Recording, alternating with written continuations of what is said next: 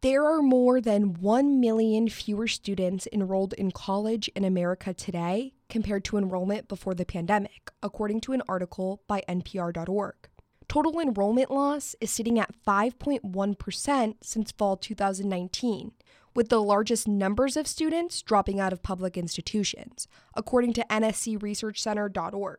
Public universities in Florida are among some of the least expensive in the nation, which is one of the reasons North Central Florida University administrators have seen consistent enrollment throughout the pandemic. However, each institution has had individuals who have been affected significantly living through a pandemic during college, contributing to the national statistic of students leaving college at historical rates. University of Florida freshman and computer science major Will Allen is giving college another chance after withdrawing during the pandemic. He initially left due to isolation elevating his depression. I'd say early October, my parents kind of like had a intervention for me and then um, we tried salvaging it but like i had 30s in like four of the five classes i was in so i just ended up having to have to scrap the semester and i moved back home um, to like be around my support group allen said he hopes that as in-person classes become more available it will motivate him to continue his degree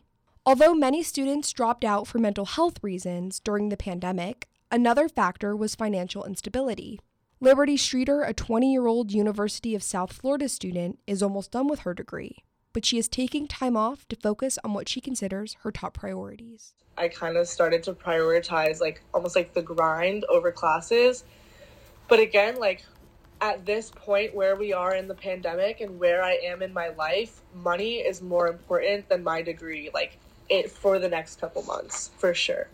Streeter says she plans on finishing her degree in the future. Although mask mandates are lessening and vaccines are readily available, the aftershocks of the pandemic are still affecting society today. College students are some of the most vulnerable to mental health and financial struggles that continue to burden them through the pandemic. Ashley Weinstein, WUFT News.